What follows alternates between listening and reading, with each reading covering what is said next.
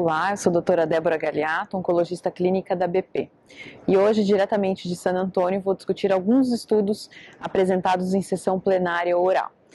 E dentre os estudos eu destaco dois estudos importantes que avaliam resposta e prognóstico dos pacientes após tratamento neoadjuvante. Então, o primeiro estudo foi apresentado pelo grupo do MD Anderson e é um estudo que é uma análise combinada de dados individuais de pacientes que foram tratados em diversas instituições com terapia neoadjuvante nos mais distintos subtipos de câncer de mama, triplo negativo, receptor hormonal positivo, HER2 puro e expressão de HER2 com coexpressão de receptores hormonais, e eles avaliaram o impacto prognóstico do residual cancer burden em pacientes que obtêm resposta patológica completa e têm doença residual.